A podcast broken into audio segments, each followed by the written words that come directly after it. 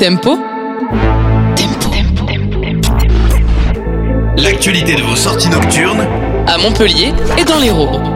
Bienvenue dans Tempo. Cette semaine, je vous propose trois événements. Vendredi 28 avril, au Diesoir House, Gaia Reloaded invite le label britannique Nano Records avec Regan, Tristan, Dixter et Mandala. Scénographie d'Atom Sphere et de Visual Process. Entrée de 21 à 30 euros. Le Diesoir House, c'est 188 avenue du Marché-Gare à Montpellier. Dimanche 30 avril, c'est au PZ City Club que vous avez rendez-vous avec une nuit techno avec Venice Movement et Tetris Hall en room 1 et Cyril M en room 2. Entrée 15 euros, le PZ c'est 4 quais du Verdançon à Montpellier.